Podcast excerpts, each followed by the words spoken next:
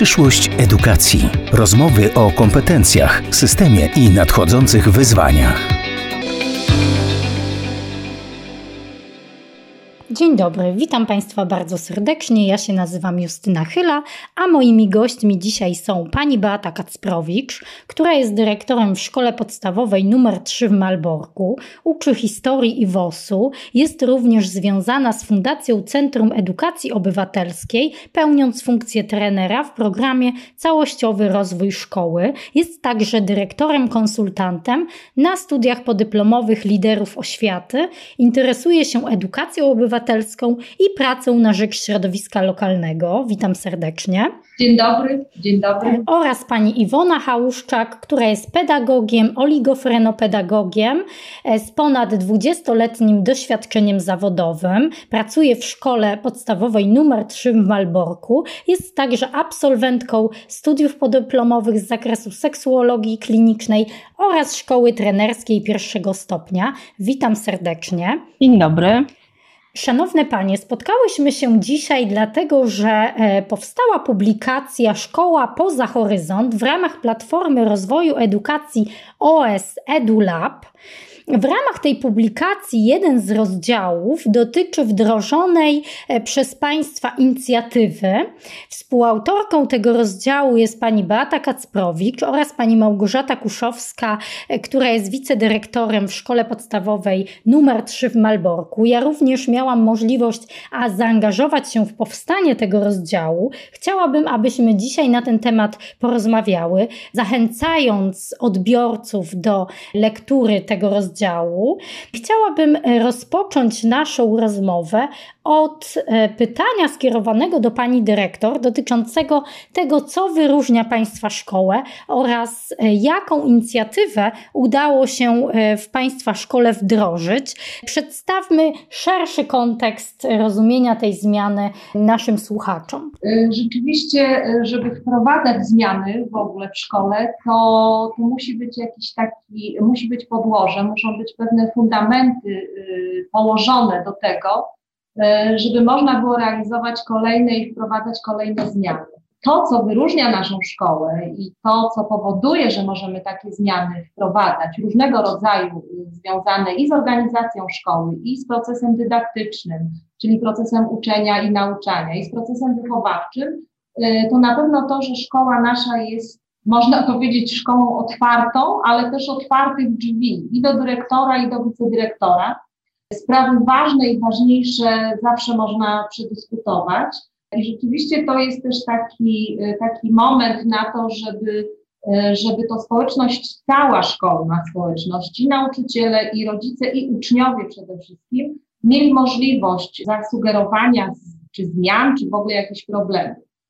Nasza szkoła to również szkoła, której, y, w związku z tym, że otwarte drzwi, to też to się z tym wiąże, to szkoła, której pracujemy zespołowo. Właśnie od początku, kiedy zostałam dyrektorem, to, to kładę właśnie nacisk na to, czy kładę, czy staram się rozwijać taką pracę zespołową. I znowu też u tych wszystkich grup, które tworzą szkołę. Pytając się również co jakiś czas nauczycieli, czy pracowników, uczniów o to, co jest takiego istotnego i myślę, y, że to, co wyróżnia naszą szkołę, to jest taka dbałość o rozwój każdego, każdego nauczyciela, każdego ucznia i w takim szeroko pojętym rozumieniu tego rozwoju. No jeśli nauczyciele będą czuli, będą mieli ten znak od dyrektora, że mają szansę na rozwój i to ma y, w jakiś sposób przyczyniać się do rozwoju szkoły, do rozwoju tego, jak są lekcje prowadzone, zajęcia z uczniami, to wtedy mają takie poczucie też sprawczości. Y, myślę, że wyróżnia nas też, że od lat współpracujemy i stawiamy na współpracę z rodzicami, którzy są i którzy muszą być tym takim ważnym y, elementem w procesie wychowania. Y, mocno stawiamy na to, żeby rodzice byli informowani, ale żeby nie tylko byli informowani, żeby też uczestniczyli w życiu szkoły. I to nie poprzez przynoszenie y, ciasta, tak zwanego ciasta na różnego rodzaju imprezy, ale rzeczywiście, żeby byli też współautorami czy programów, czy właśnie tego procesu wychowawczego, czy procesu dydaktycznego. Przykładem tej współpracy z rodzicami jest y, funkcjonowanie w naszej szkole e, Rady Szkoły, która to nasza szkoła akurat w Malborku jest jedną z dwóch, w której są takie, jest taki organ jak Rada Szkoły. Co można jeszcze powiedzieć? No, nasza szkoła, przynajmniej od momentu, kiedy sama zrobiłam kurs oceniania kształtującego, to cyklicznie, systematycznie co roku postawiłam również na to, żeby nauczyciele na swoich lekcjach wprowadzali ocenianie kształtujące, ale żeby wszyscy y, mieli y, takie przygotowanie merytoryczne w tym obszarze i rzeczywiście prawie 100%, bo nie można powiedzieć, że 100, ale prawie y, nauczycieli jest po takim podstawowym kursie oceniania kształtującego i to jest też nasz coroczny priorytet i w nadzorze pedagogicznym i to też daje takie poczucie, że nauczyciele no, w sposób trochę inny podchodzą do, y, do oceniania, do uczenia uczniów, bo to nie jest tylko ocenianie. Myślę, że wraz z tym stawianiem przeze mnie, przez dyrekcję na rozwój nauczycieli, to jest też to, że nauczyciele czują, że są ważni, że są potrzebni, że ich zdanie liczy się w szkole. W związku z tym można powiedzieć, że to nauczyciele są y, takimi pomysłodawcami wielu działań, wielu też y, przedsięwzięć.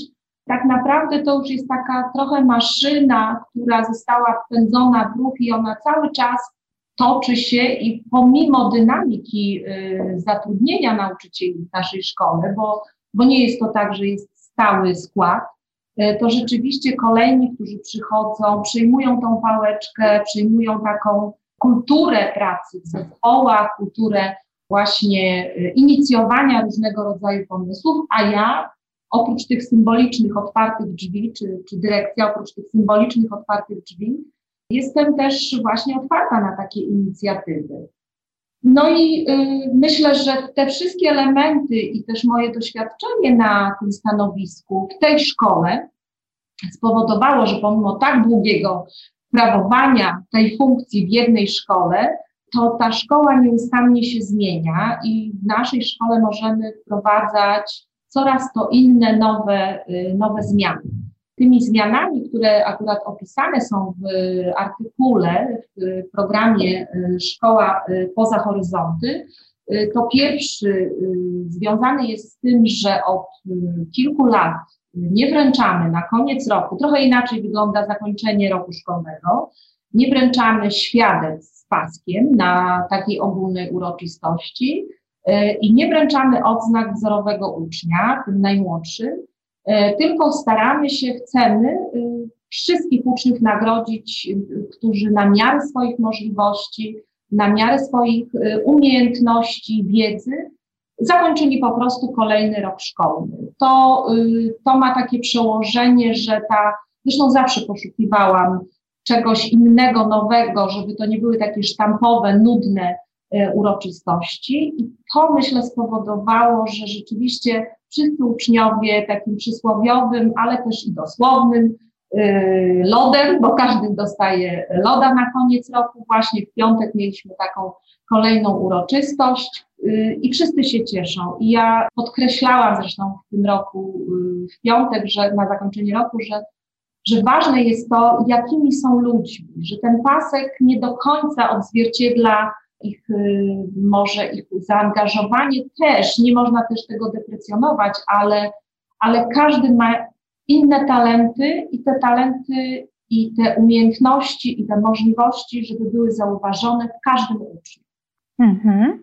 Ten rozdział, który ukazał się w publikacji, który dotyczy Państwa szkoły, on ukazał się pod tytułem Wszyscy jesteśmy zwycięzcami w dniu zakończenia roku szkolnego.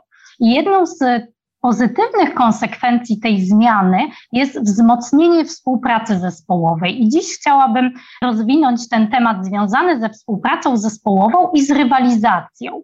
Na przestrzeni czasu zmieniał się paradygmat wychowawczy, zmieniał się również paradygmat e, edukacji. W chwili obecnej podkreśla się znaczenie wychowania bez rywalizacji. Nawet jest taka popularna książka opublikowana Rodzeństwo bez rywalizacji. W związku z tym mam pytanie do pani pedagog. Jak wychować dziecko nastawione na współpracę? Jaka jest ta perspektywa pedagogiczna w tym zakresie? E, jeśli mówimy o współpracy, przypominają mi się słowa e, pani Janiny Ochojskiej, jeśli mogę je zacytować. E, współpracują pszczoły i mrówki, ryby i słonie. Czasami od tego zależy ich życie. Współpracując, ludzie dokonują wielkich rzeczy. Zawsze mi się przypomina właśnie te słowa pani Ochojskiej. Myślę sobie, że współdziałanie, współpraca to jest taka jedna z ważniejszych umiejętności w życiu, w kompetencjach emocjonalno-społecznych, wpływa nie tylko na relacje z ludźmi, ale też przyda się w życiu osobistym, w życiu zawodowym. I od małego powinno się tak naprawdę tą umiejętność ćwiczyć. Jak najlepiej? Wydaje mi się, że poprzez praktykę. Już dziecko właśnie czteroletnie, jego rozwój poznawczy pozwala gdzieś tam zainteresować się grupą, dzieci 5-6-letnie, jak obserwujemy w oddziale przedszkolnym, potrafią zauważyć mm, takie już, y, że tak powiem, zalety współpracy y, w grupie. Y, to, a dzieci 6-12-letnie, takie już późne dzieciństwo, to przede wszystkim już te relacje z rówieśnikami są, ta współpraca jest już najważniejsza. I tak można powiedzieć, że właśnie pod koniec tego okresu 12 roku życia, pod koniec tego okresu takiego późnego dzieciństwa, dzieci są już w stanie zawiązywać i podtrzymywać relacje rówieśnicze i zaczynają już współdziałać. Myślę, że taką największą, najważniejszą rolę w tym powinni odgrywać rodzice początkowo, tak? Rodzic powinien właściwie swoim przykładem, swoją postawą uczyć dziecka takiej e, współpracy. E, przede wszystkim też wpływa na, na taką naukę współpracy budowa, nie wiem, atmosfery takiego bezpieczeństwa też w domu. W szkole bym postawiła na otwartość nauczycieli, na, mm, nie wiem, liczenie się ze zdaniem ucznia, na wzajemne zaufanie. E, uczniowie nie powinni się bać nauczycieli i wydaje mi się, że wtedy, kiedy nauczyciel jest otwarty na jego potrzeby, wydaje mi się, że uczeń może się do niego zwrócić z każdym problemem, e, no to wtedy y, gdzieś ta nić współpracy i taka nauka dla ucznia wynika. Przyznam e, szczerze, że przed spotkaniem z paniami e, pytałam kilku rodziców o to, jak starają się uczyć współpracy zespołowej swoje dzieci, ale też jak ich szkoła, do której uczęszczają e, dzieci, stara się właśnie kształtować tą postawę nastawioną na współpracę. I przyznam szczerze, że dla tych rodziców było to bardzo trudne pytanie, na które nie, nie potrafili odpowiedzieć.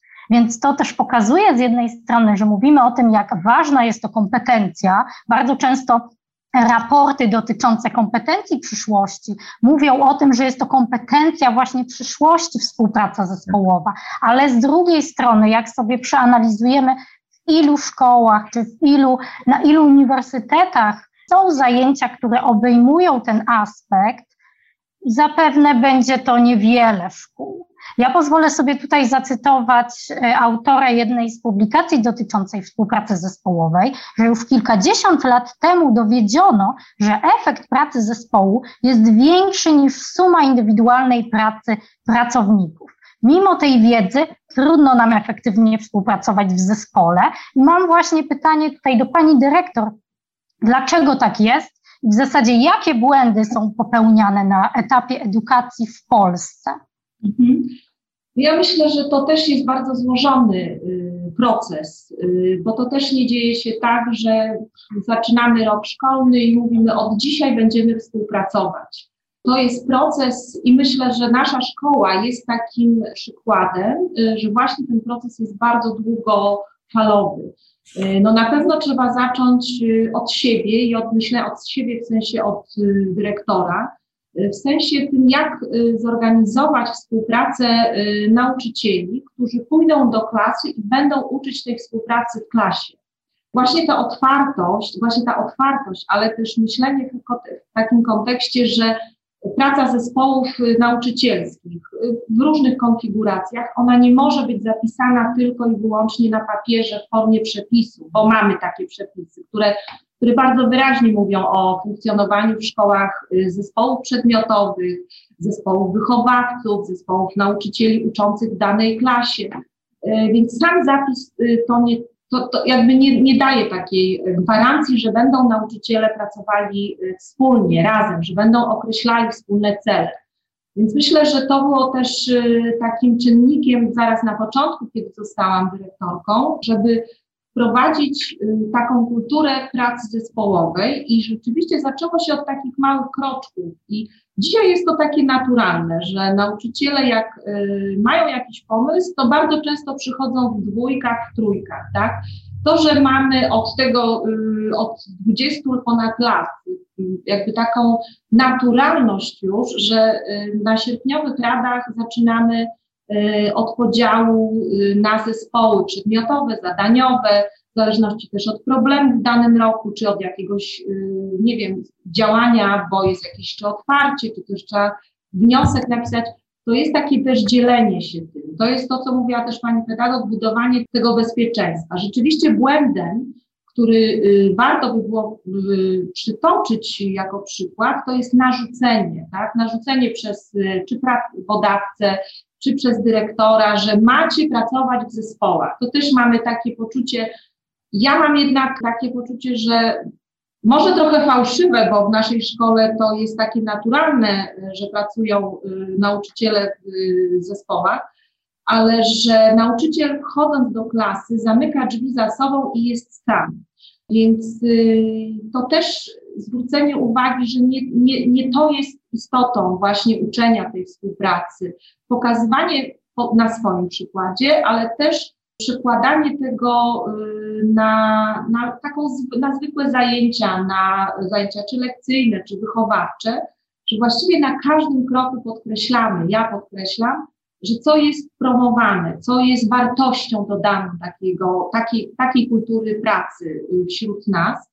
E, I tak jak powiedziałam, i pewnie wielokrotnie jeszcze to się powtórzy, to jest proces, który trwa. E, więc myślę, że też e, miałam kiedyś okazję słuchać takiego przed jakimś tam konkursem na dyrektora, takiego kandydata, który mówił, że no ja to bym chciał, żeby, żeby przyjść do szkoły i żeby nauczyciele tak sobie pracowali w zespołach. Tego się tak nie da zrobić po prostu. E, trzeba, za, to znaczy trzeba, no warto rozmawiać, warto słuchać, wsłuchiwać się we wszystkie y, jakieś problemy, pomysły, sytuacje, które się y, dzieją, y, ale to jest na każdym kroku przywoływanie i prośba o to, że żebyśmy pokazywanie, że można kilka osób, że można to w zespole, że jak jest, to usiądźcie i porozmawiajcie. Później taki nauczyciel, y, wychowawca nauczyciel ma też, jak widzi, obserwuje, co jest istotne, to y, później jemu jest trochę niezręcznie pracować inaczej na lekcjach z dziećmi, prawda, z uczniami. Y, bo promowanie, między innymi właśnie ocenianie kształtujące, które nie jest stricte taką filozofią, która odchodzi od ocen, ale to jest taka filozofia, która stawia też na pracę grupach, na rozmowy w parach nieustanne. To są wszystkie takie mm, elementy, które pojawiają się i na naszych szkoleniach, i na to też stawiam y, nacisk, przykładę nacisk, ale to później przełożenie jest na zajęcia lekcyjne. Ale to jest też przełożenie później na, y, na rozmowy trudne z rodzicami, że nie jeden wychowa, że wychowawca ma rodziców, ma ucznia, z którym są problemy i on organizuje spotkanie sam z tymi rodzicami, tylko to jest znowu grupa, tak, nie wiem, pedagog czy psycholog i wspólnie e, starają się dochodzić do tego, co się dzieje. To są też takie sytuacje e, rzeczywiście, czego unikać, żeby nie pozbawiać żadnego z rodziców e, takiej możliwości oddziaływania na, daną, na, na swoje dziecko, tak? Więc jeśli są spotkania, to te spotkania są znowu w grupie. Y, no, Rada Szkoły, która składa się w naszej szkole z rodziców, nauczycieli i uczniów wybranych w wyborach demokratycznych. rady klasowe i później rady, rada rodziców, która, która spotyka się też w gronie. To jest też takie pytanie się y, tej grupy, czy rodziców, przedstawicieli, nauczycieli, pracowników też administracji i obsługi, bo też oni są y, ważni w tej szkole. Y, to jest takie nieustanne prowadzenie rozmów właśnie w różnych konfiguracjach zespołowych.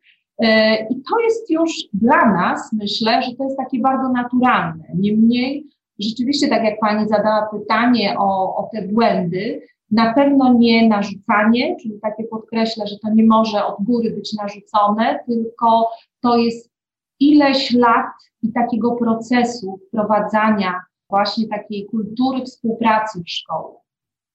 Mhm. Żyjemy właśnie w społeczeństwie osiągnięć i w związku z tym bardzo często spotykamy się z tym, że nie akceptujemy, że coś może trwać w czasie, prawda, że to jest pewien proces nauki, kompetencji, nabywania pewnych osiągnięć. W związku z tym bardzo często chcemy mieć te efekty bardzo szybko. Nawet jest takie zjawisko przebadane przez um, psychologów, efekt przyspieszenia, prawda?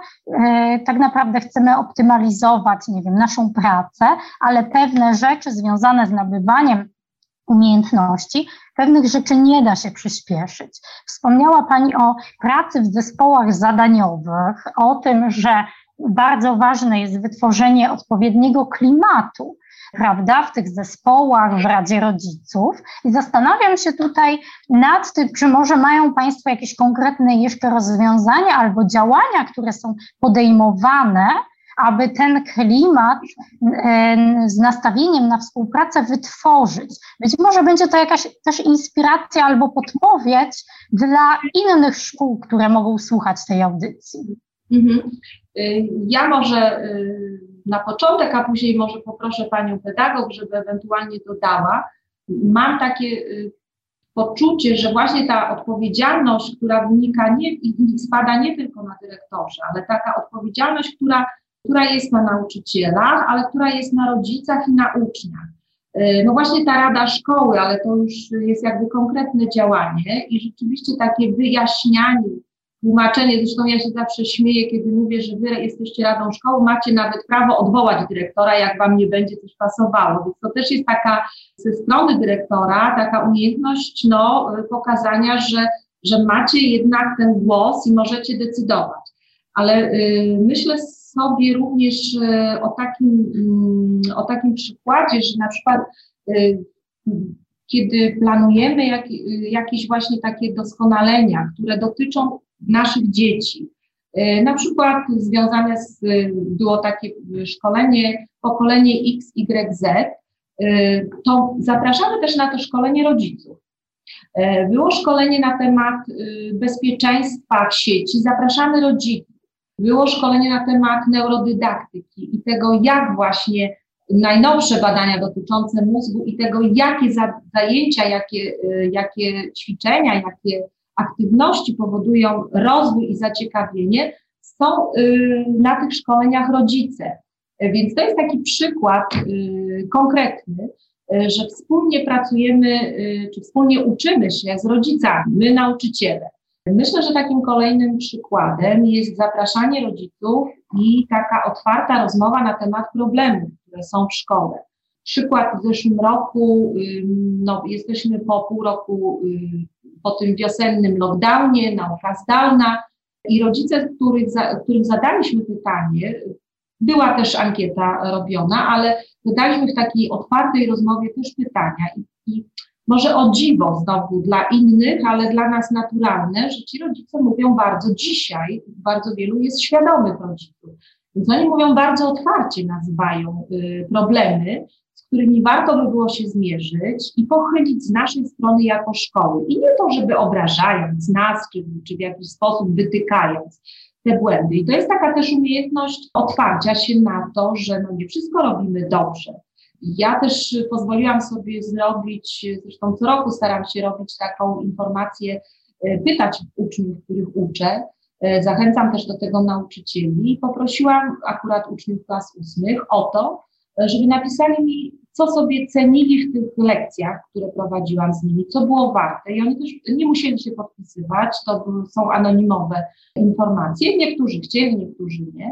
I nawet uczeń y, już w takiej rozmowie otwartej y, ze mną na koniec roku przyszedł z życzeniami, z życzeniami, podziękowaniami na koniec roku, uczeń ósmej klasy i powiedział, pani dyrektor, bardzo y, ważne jest, żeby nauczyciele, żeby szkoła, żeby pani zwróciła uwagę na, na pracę i zdanie samorządu uczniowskiego.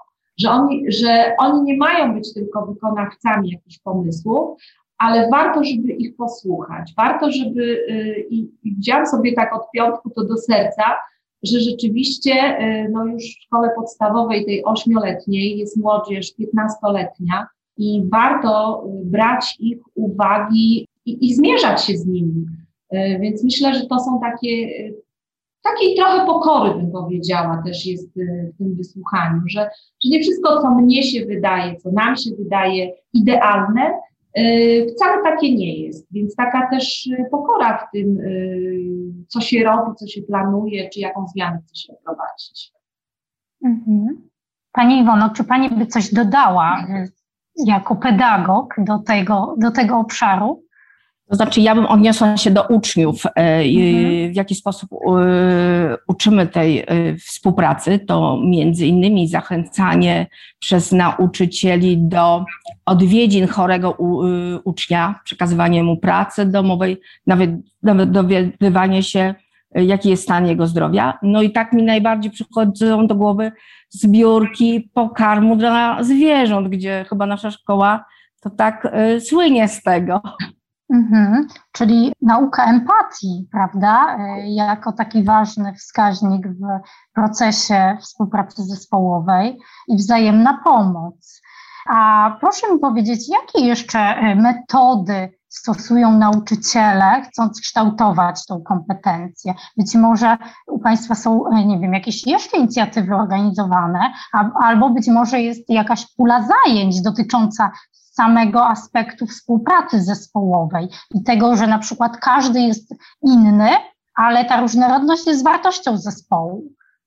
Ja mogę mm, dodać, że to właśnie na lekcjach w jakiś sposób, na zajęciach nie ma stricte osobnych lekcji, które zachęcają do współpracy. Bardziej zachęcamy do tego, żeby na każdej lekcji była ta współpraca, czyli y, no, na pewno y, takim novum i to nie jest też dla wszystkich nauczycieli takie jednoznaczne. Inne zaaranżowanie przestrzeni klasowej. W klasie, której, i ja też zachęcam poprzez to właśnie, że w klasie, której uczę, stoliki nie są ustawione w takiej jak w klasie pruskiej, czyli wszyscy siedzą w ławkach przodem do tablicy, tylko uczniowie siedzą przy stolikach czteroosobowych zwrócone do siebie twarzą. E, czy w klasach młodszych ustawione są stoliki e, w literę V, taką, e, czy U, jak to można, taką podkowę. Więc to jest też, już zaczyna się na takim etapie, na takim poziomie mm, właśnie zaaranżowania inaczej tej przestrzeni klasowej. I wcale nie jest powiedziane, że uczniowie, którzy siedzą do siebie przodem, którzy pracują, rozmawiają, no bo jak mają rozmawiać, czy jak mają ze sobą uczyć się współpracy, jeśli widzą swoje plecy swoich koleżanek, kolegów. Zresztą podobnie jest na radach pedagogicznych. Też ustawiamy w bardzo różny sposób y, krzesła, w zależności czy, czy stoliki, w zależności od tego, y, nad czym pracujemy w danym momencie. To jest też dużo rozmów w parach i pracy w grupie. To jest też położony nacisk i bardzo chętnie zresztą nauczycielki pracują metodą projektu. To są mini projekty, ale one powodują, że rzeczywiście angażują się bardzo różnie.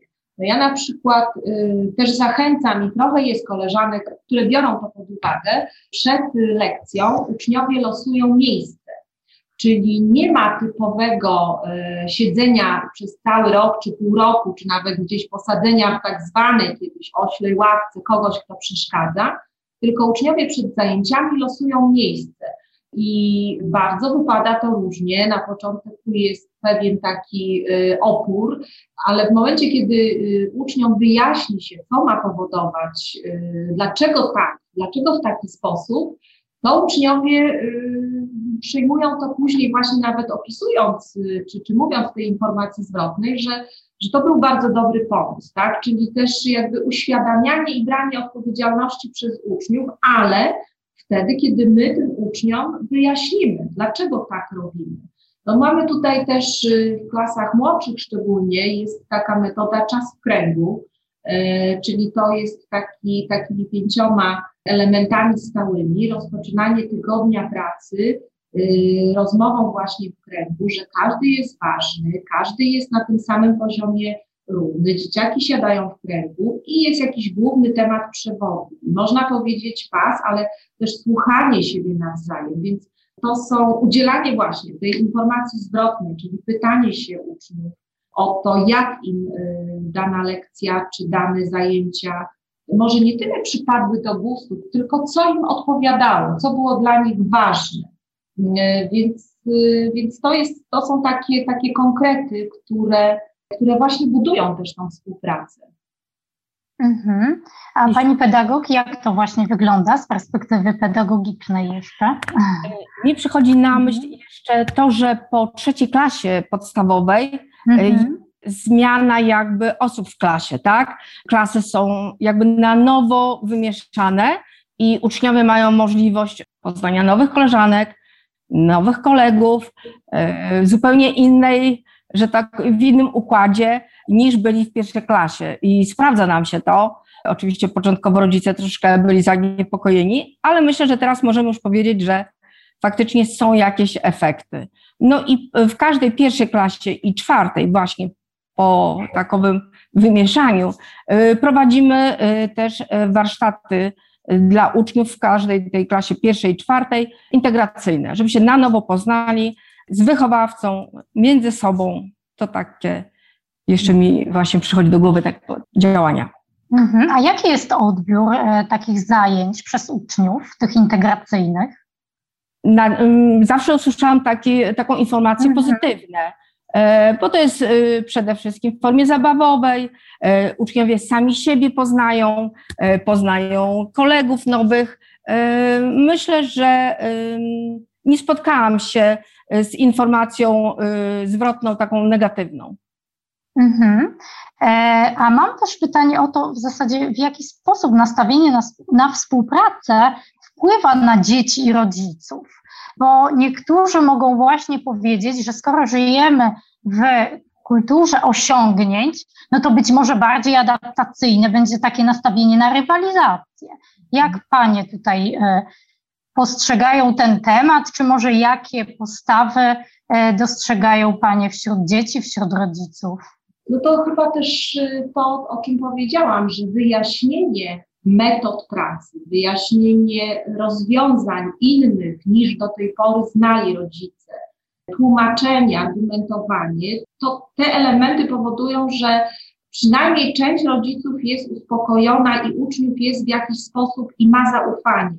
I to, co powiedziała tutaj pani pedagog, że rzeczywiście, y, kiedy, kiedy też wpadliśmy. No jakby obserwując zespoły klasowe 1-3, żeby jednak od klasy czwartej zaczyna się kolejny etap y, na nowo przyglądnąć się i wymieszać, żeby nie było też takiego metkowania, takiego znakowania, to przyznam że były takie y, również głosy i mm, przeprowadziliśmy bardzo dużo y, spotkań i rozmów, tłumacząc, jaki jest cel tej takiej zmiany, tak, żeby że, że to jest nowe otwarcie, że y, właśnie w taki sposób dzieciaki się poznają na nowo, mają nowego wychowawcę. Jest grupa nauczycieli, która chodzi całkowicie nowa, z bardzo różnymi jakimiś naleciałościami, też przyzwyczajeniami. I warto, żeby, y, żeby nie metkować y, dzieci konkretnych, tylko dać takie nowe otwarcie. To jest rzeczywiście no, różny sposób, bo nie powiem, że zawsze wszystko jest właśnie przyklepywane i tak z, z pełnym zaufaniem e, zgadzamy się na to, ale tak jak powiedziałam, to wymaga wyjaśnień, e, wymaga pokazania celowości, szukania argumentów, szukania sojuszników danej takiej właśnie zmiany. Myślę, że po tych już ośmiu latach czy sześciu wcześniej rodzice widzą i uczniowie y, widzą, że y, te nasze działania, one rzeczywiście są skoncentrowane na to, co jest istotne, że istotne jest y, takie wspólne wychowywanie młodego człowieka do przyszłości. Nie, to, nie są to slogany, bo to są uczniowie, którzy później dorastają, zakładają rodziny i zapisują swoje dzieci do naszej szkoły. Ja już czasami mówię, znaczy czasami mówię, y, że to już jestem babcią, że tak powiem, kolejnego pokolenia w tej naszej szkole. To są bardzo aktywni młodzi ludzie, którzy właśnie mają takie wymierne i otwarte stanowisko na dany temat. Y, więc to jest też takie istotne i jest gro rodziców, która chce, żeby zapisać dzieci do naszej szkoły, Y, mamy takie przykłady, że dzieci z innych szkół są przyjmowane do naszej szkoły właśnie z tego powodu, gdzieś tam na tym późniejszym y, etapie, że no nie czują się y, dobrze z różnych powodów, właśnie w takiej czy innej szkole. W momencie, kiedy tutaj może pani pedagog doda jeszcze, kiedy jest jakiś problem, to ten problem jest rozwiązywany systemowo z danym grupą uczniów w klasie, czy z danym uczniem, który przychodzi do nas do szkoły. Więc faktycznie mm, rodzic, który przychodzi do nas do szkoły, e, pani dyrektor prosi mnie również na rozmowę y, i oczekujemy od rodzica, że będzie szczery, że powie o co chodzi tak naprawdę, jakie są problemy w poprzedniej szkole. No i co mi się bardzo podoba, że na taką rozmowę pani dyrektor zaprasza ucznia, czy uczennicę, która musi przyjść sama jakby, y, czy sam y, uczeń opowiedzieć, co się dzieje, dlaczego mu zależy na przyjściu do naszej szkoły, czy, czy, czy czego oczekuje w naszej szkole. I faktycznie, y, jeśli zależy uczniowi, mieliśmy taką ostatnią uczennicę tak bardzo nieśmiałą, że było to chyba niemal dla niej mega wyzwanie, że, że miała przyjść sama i zrobiła to przyszła faktycznie, opowiedziała wszystko. No i pani dyrektor stwierdziła, że jeżeli dałaś radę i przyszłaś i poświęciłaś się, że przyszłaś tu sama bez mamy, no to faktycznie warto ci pomóc. I to, to mi się podoba, że jest rozmowa z uczniem, zanim mhm. przyjdzie. Ale to rozumiem, że to jest sytuacja w momencie, kiedy dany uczeń się stara e, o przyjęcie, czy to tak, to znaczy w trakcie roku szkolnego. Aha, okej. Okay. Mhm. To się tak, zadziało w poprzedniej tak. szkole. Na poziomie klasy szóstej, czy siódmej, czy ósmej, no też, żeby nie było to przyjęcie ucznia do szkoły poza jego plecami, tak? No bo jakieś są problemy i o co chodzi? W czym jest problem? Jak możemy pomóc? Więc ja wtedy proszę, żeby rodzic, prosimy tutaj, żeby się rodzic nie odzywał, tylko dał szansę swojemu dziecku y, na to, żeby właśnie, to jest też uczenie tej samodzielności, takiego też brania odpowiedzialności za swoje życie, w takim y, na razie takim, że tak powiem, szkolnym życiu, ale no, szkoła to jest życie, więc też musi się uczyć różnych wyzwań, pokonywać te różne wyzwania. Tak, tak. Bardzo ważne zagadnienie, które Panie rozwinęły, prawda, że poprzez te małe działania możemy już zapoczątkować to kształtowanie e, takiego przekonania o własnej skuteczności, ale też poczucia odpowiedzialności, o e, też tego, że ja mam wpływ na tą decyzję. I uczę się tego od, e, nie wiem, najmłodszych lat. I później, jak jestem, nie wiem, w roli pracownika, to łatwiej mi jest wziąć odpowiedzialność za pewien, nie wiem, zakres zadań za które odpowiadam. Ale chciałabym teraz, żebyśmy się zastanowiły trochę wspólnie nad tym, czy rywalizacja może mieć pozytywny wymiar, bo od tej rywalizacji też nie wiem, czy to odpowiednie słowo, ale nie da się uciec, bo mamy rywalizację na przykład chociażby w sporcie. I w związku z tym mam do Pani takie pytanie, w jakich sytuacjach rywalizacja wśród dzieci może mieć właśnie wymiar pozytywny i może zapalać uczniów do doskonalenia swoich zdolności, bo mamy też na przykład, biorąc pod uwagę kwestie różnic indywidualnych, uczniów o wysokich potrzebach osiągnięć. Jak tutaj zachować balans, czy nauczyć ucznia zachowywać balans między współpracą, a, a między tym dążeniem do osiągnięć? Mhm. No ja myślę, że y, rywalizacja nie może być y, obwarowana, jest dobra, szczególnie w sporcie, a przy naszej szkole są klasy sportowe, mm, nie może być y, na wejściu obwarowana nagrodą.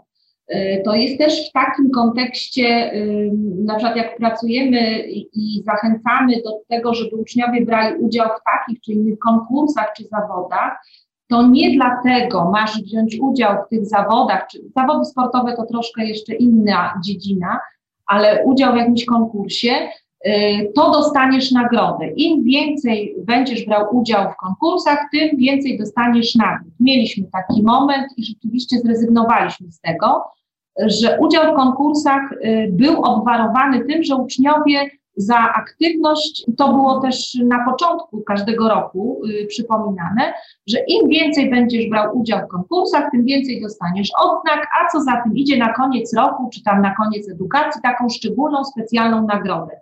I trochę zapędziliśmy się w kozi róg z tym naszym y, kilku lat wcześniej podejściem, ponieważ zadziała się straszna rywalizacja, szczególnie między rodzicami szczególnie między rodzicami, y, rodzicami, którzy, których stać było na to, żeby dzieci uczęszczały na różne zajęcia dodatkowe, płatne, żeby były wożone na te zajęcia.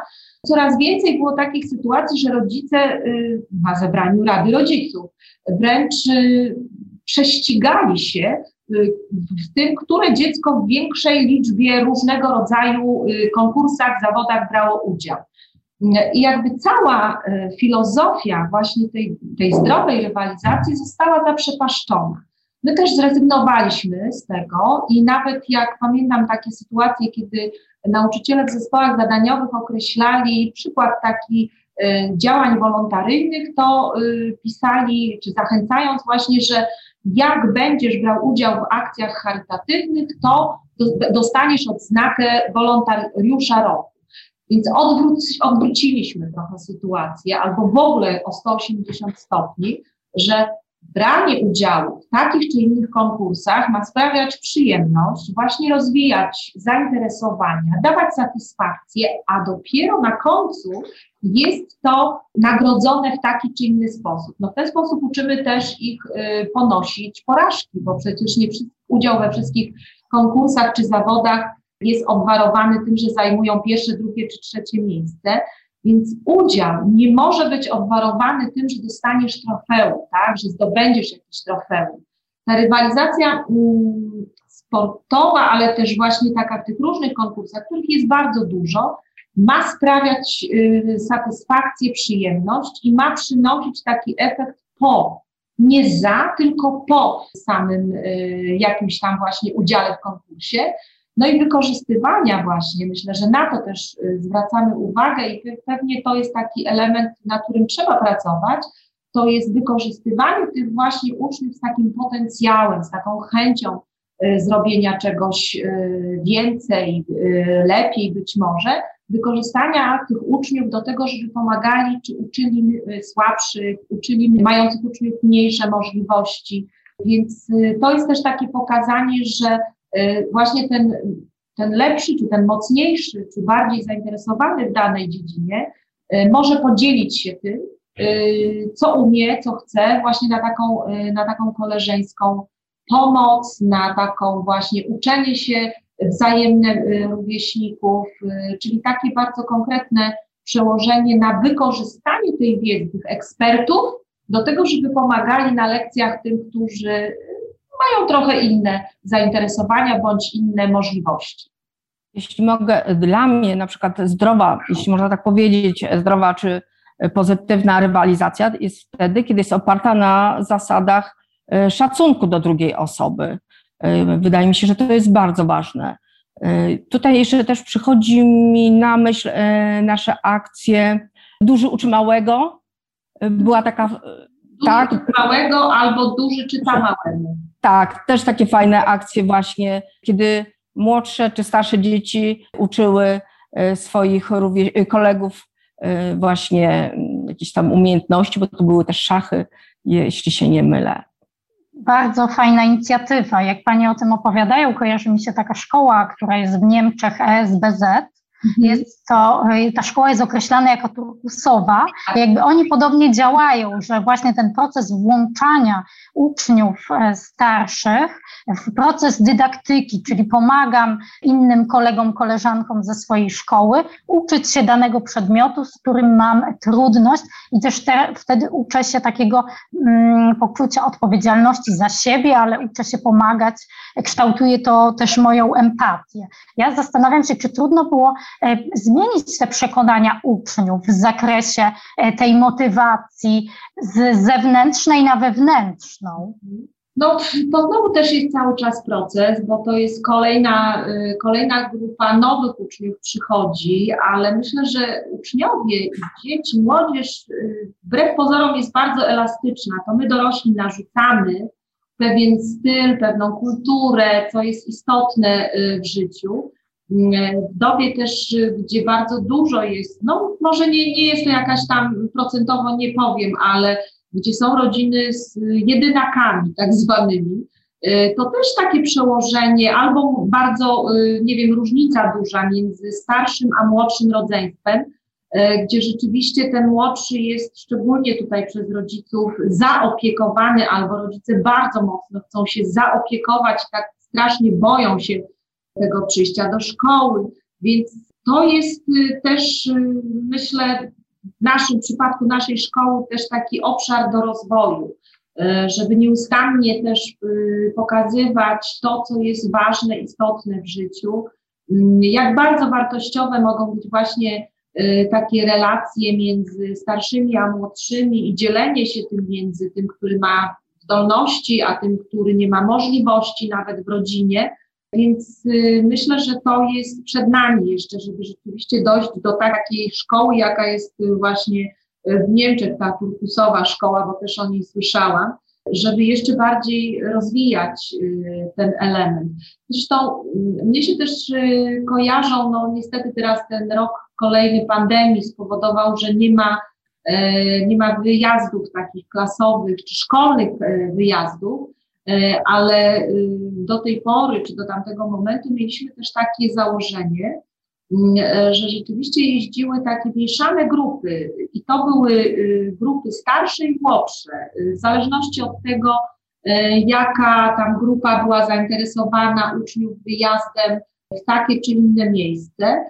I nie były to grupy jednolite w sensie z danej klasy, tylko były to często są to grupy y, pomieszane, których są i czwartoklasiści, i y, szósto czy siódmoklasiści. I na takich wyjazdach, już ja nie uczestniczę, nie mogę, nie mam kiedy, ale wychowawcy, opiekunowie, y, jakby obserwując dzieci, obserwują niesamowite właśnie możliwości i takie budowanie relacji, zaopiekowanie się właśnie ty, tymi młodszymi przez tych starszych.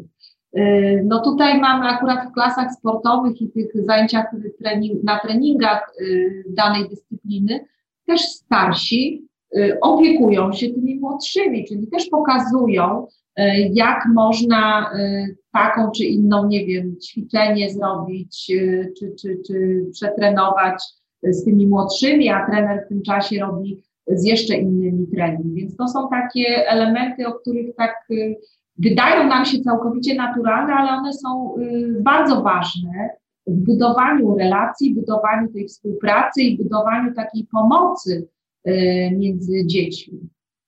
Mhm.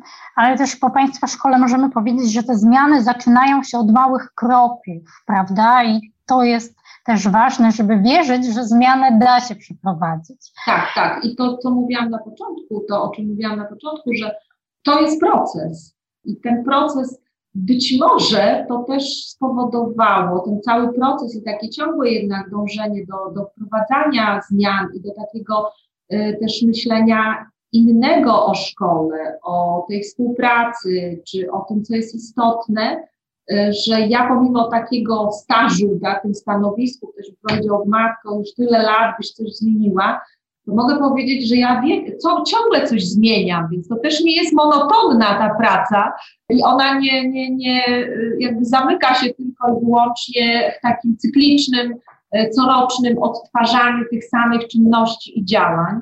że no jest trudno oczywiście wprowadzać zmiany, ale takimi małymi krokami, jak właśnie tą kulturą, to y, spowoduje, że to właśnie ta praca jeszcze mi się nie znudziła. Tak, tak. E, I widać pasję przede wszystkim, tak? Jak się z Panią rozmawia, jak Pani opowiada o, o tych inicjatywach, które, które są wdrażane w szkole, i to jest e, piękne, myślę, i takie.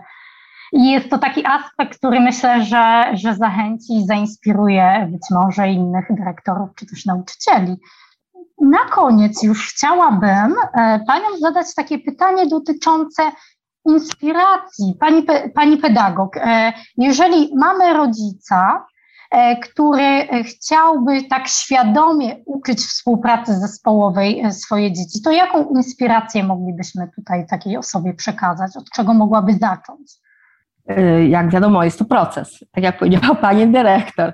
Myślę, że należy zacząć go od dzieciństwa, od takiego wczesnego dzieciństwa u dzieci. Przede wszystkim wydaje mi się, że takie cztery działania powinny być. Y, uczenie empatii. Dziecko powinno być nauczone empatii, aby mogło czuć się w rolę, jak y, co kolega dany czuje w jakiejś y, sytuacji. Myślę, że następną takim działaniem to dawać dziecku jak najwięcej okazji do współpracy. W domu współpraca z rodzeństwem, na podwórku z kolegami. Myślę sobie, że tak, ta, takim kolejnym działaniem jest pozwolić dziecku na swobodną zabawę. Myślę tak sobie, że e, podwórko to jest taka pierwsza arena dziecięcych, e, takich pierwszych konfliktów, rywalizacji, e, ale też współpracy, współdziałania, jakiejś takiej pomocy bezinteresownej. Maluchy tam się uczą przede wszystkim właśnie tej współpracy, uczą się rozwiązywać wszelkie konflikty, spory, czasami pełnić rolę lidera czy mediatora wszystkie te umiejętności, które potem w życiu społecznym będą potrzebne. No i taką najważniejszą, jakąś taką radą, działaniem jest uświadomić e, dziecku, że każdy mm, w grupie pełni inną rolę i każda ta rola jest bardzo potrzebna, tak? Basia na przykład jest świetną organizatorką, nie wiem, zabaw e, na podwórku, tak zwaną kierowniczką, a Ola z patyków wyczaruje niesamowite zabawki. Więc takie te najważniejsze działania. Y, chociaż też przychodzi mi na myśl, że rodzic powinien też dużo swoją postawą pokazywać, y, jak uczyć dziecka współpracy. Na pewno takie przekonanie, takie podejście, y, ja jestem dorosły, ja nigdy się nie mylę, ty jesteś dziecko i masz mnie słuchać, no to nie nauczymy dziecka współpracy, tak? Takim podejściem. A taką najfajniejszą, myślę, taką zabawą na naukę e, współpracy, to są zwykłe gry planszowe, tak? Uczyć postaw, nawet jak przegrywamy, to my, jak przegramy, to powinniśmy pokazać dziecku, jak to się robi, tak?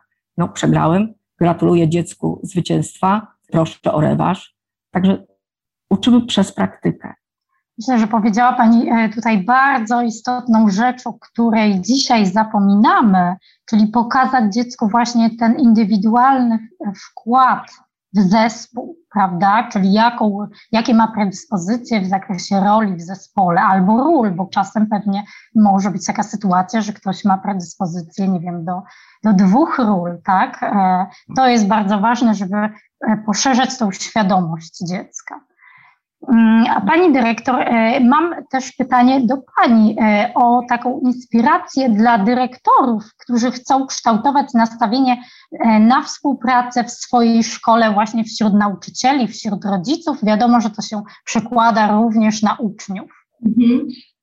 No jak widać po, po tej naszej szkole, to ma ogromne przełożenie i nie będę tutaj odkrywcza, jeśli powiem, że przykład idzie z góry więc jeśli ten dyrektor, dyrekcja prawdziwie, szczerze będzie kładła nacisk, czy będzie pokazywała, że współpracuje i że słucha, e, wsłuchuje się w opinie innych, one mogą być bardzo często e, niezgodne z moimi opiniami, ale wysłuchanie i takie, mm, wysłuchanie też różnych zdań, różnej, różnych opinii, różnych oczekiwań, E, z takim, powiedziałabym, z życzliwością i Ja też uczyłam się tego, nie od razu umiałam rozmawiać, nie od razu umiałam też wychodzić naprzeciwko takim różnym sytuacjom problematycznym, ale rzeczywiście takie cały czas pamiętanie o takim zaufaniu. Czasami moje koleżanki nazywają mnie, że ja jestem naiwna, E, ale ja chyba bym to bardziej odwróciła właśnie w takim kierunku zaufania, że e, mam zaufanie do, do pracowników, mam zaufanie do uczniów, mam zaufanie do rodziców i jakby z tego już e, punktu widzenia tworzę taką, mm, albo inaczej, burzę bariery, tak, że, że to zaufanie, a nie kontrola powoduje właśnie, że, że nauczyciele czy pracownicy będą czuli w miarę, będą się czuli w miarę bezpiecznie. Ja bym powiedziała tutaj też właśnie to powtórzę, taka pokora w tym y, naszym, na tym naszym stanowisku, że to nie jest tak, że, y, że wszystko umiemy jako dyrektorzy, że wszystko wiemy, zresztą zmieniająca się cały czas sytuacja i jakby odniesienie do tego zaufania, że są y, nauczyciele, którzy dostają którzy wiedzą więcej ode mnie. I to wcale nie znaczy, że z tego tytułu ja jestem jakoś gorzej się czuję. E, oni dostają taką, nauczyciele dostają taką odpowiedzialność. Podobnie rodzice mają bardzo różne, że tak powiem, środowiska, wyjście, perspektywę swoją, prawda? Więc wsłuchiwanie się też e, w to, o czym i jak mówią i co e, na dany temat sądzą, to też zmieni, warto też jakby moja perspektywa może się zmienić, i może spowodować, że aha, powinnam chyba jednak zrobić krok do tyłu, że to nie, nie tak. Więc to takie połączenie jest tego zaufania, pokory, ale też życzliwości, życzliwości do ludzi, do, do wszystkich ludzi. Tutaj y, pani pedagog powiedziała właśnie o tym takim przykładzie, że ja dorosły wiem. Nie, no, dziecko jest też człowiekiem, y, tylko małym człowiekiem, prawda? I traktowanie z życzliwością tych małych ludzi myślę, że to też y, procentuje później w tym, że one czują się, że ich zdanie jest ważne, tak? Przyznanie się do błędu to nie tylko dotyczy y, dyrektora wobec swoich pracowników czy nauczycieli, ale dotyczy też również nauczycieli przy tablicy tak zwanej. Przyznanie się dzieciakom, uczniom, że aha, pomyliłem się, albo aha, nie wiem. Nie wszystko muszę w dzisiejszych czasach Y, wiedzieć, prawda? Mogę to sprawdzić, albo możesz ty sprawdzić. Przepraszam, popełniłam błąd. No to jest taka, takie mm, utrzymanie też tych relacji, y, że Twoje zdanie jest ważne, Twoje zdanie jest, liczy się i, i jest potrzebne, nawet jeśli wyraziłeś to w taki czy inny sposób. Y, więc myślę sobie, że to, że się różnimy, nie znaczy, że nie możemy stanowić jakiejś grupy, która pracuje w jednym celu, tak? Dobrej, fajnej szkoły, ciekawych lekcji, zajęć, które przynoszą też rezultaty na egzaminach. Więc to jakby jest takim czynnikiem, który nie jest bezpośredni, ale pośrednio wpływa na to, jakie, jakie uczniowie y, zdobywają y, wyniki na egzaminach zewnętrznych, na przykład. Chociaż nie jest to celem, tak? Nie może być to celem myślę sobie, że takie, y, no szczególnie w tej szkole popandemicznej, y, musimy y, pamiętać i pewnie będziemy pracować nad tym, że to nie może być szkoła, w której się tylko mówi. No właśnie. Mhm. Tak, tak, to są kluczowe rzeczy, o których pani dyrektor e, powiedziała ale takie mam wrażenie, że zapominamy o tym, albo też nie jesteśmy konsekwentni, prawda? Nie są konsekwentni rodzice we wdrażaniu tych zmian, powtarzaniu pewnych rzeczy, w wyrabianiu takiego pozytywnego nawyku wśród swoich dzieci. Tak, tak. No tutaj, no to też jest y, nasza praca na tym polega i takie też nastawienie, że no jest zmienność tych rodziców. To, to jest inna grupa niż wtedy, kiedy zaczynałam y, pracę na tym, tej szkole czy na tym stanowisku, ale to nie znaczy, że gorsza. Y, inna po prostu i trzeba tej inności się uczyć i trzeba właśnie te zmiany wprowadzać. Tak. E, drogie Panie, bardzo dziękuję za rozmowę. E, czy chciałyby Pani może jeszcze coś dodać w aspekcie współpracy zespołowej, rywalizacji albo w kontekście publikacji, która powstała? Ja myślę, że dosyć i publikacji, dosyć wyczerpująco. Tak. Może takie podsumowanie, y, że rzeczywiście to, jeśli opieramy się na takich wartościach, akurat w moim przypadku to jest zaufanie i życzliwość, które są dla mnie takim istotnym elementem i takie przypominanie sobie, gdzieś tam ciągle z tyłu głowy, myślenie w, w takim kontekście o tym, co się robi, y, to, to y, powoduje, że dochodzimy do tego celu. I to, co Pani powiedziała, rzeczywiście dużo pasji i dużo takiego, mm, tego, czego nie ma w innych y, zawodach. I tam ktoś by powiedział, a co to za misja i tak dalej, zawód. Po prostu zawód nauczyciel, czy tam stanowisko, bo nie zawód dyrektor. Ja myślę, że to właśnie też takie włożenie takiego, takiego siebie w tą, w tą pracę, to na każdym e, stanowisku i w każdym zawodzie pewnie ma przełożenie na to, jak to wykonujemy. A to, że jest y, raz tak, raz inaczej, no to to wpisane jest po prostu w nasz właśnie zawód ten nauczycielski. E, ale inni nie mają takiej satysfakcji jak my, kiedy, kiedy właśnie uczeń przychodzi albo kiedy piszą mi, że ma Pani prowadzić E, dalej tak lekcje, ma Pani słuchać e, uczniów, w sensie na przyszły rok, ponieważ oni chcą rozmawiać, oni potrzebują tej rozmowy, ponieważ oni wyrosną na wielkich i odważnych ludzi. No to po prostu jak ósmoklasistka coś takiego napisać, czy ósmoklasista, bo nie wiem kto, jaka płeć, to, no to, to buduje. Tego nie ma w innym zawodzie.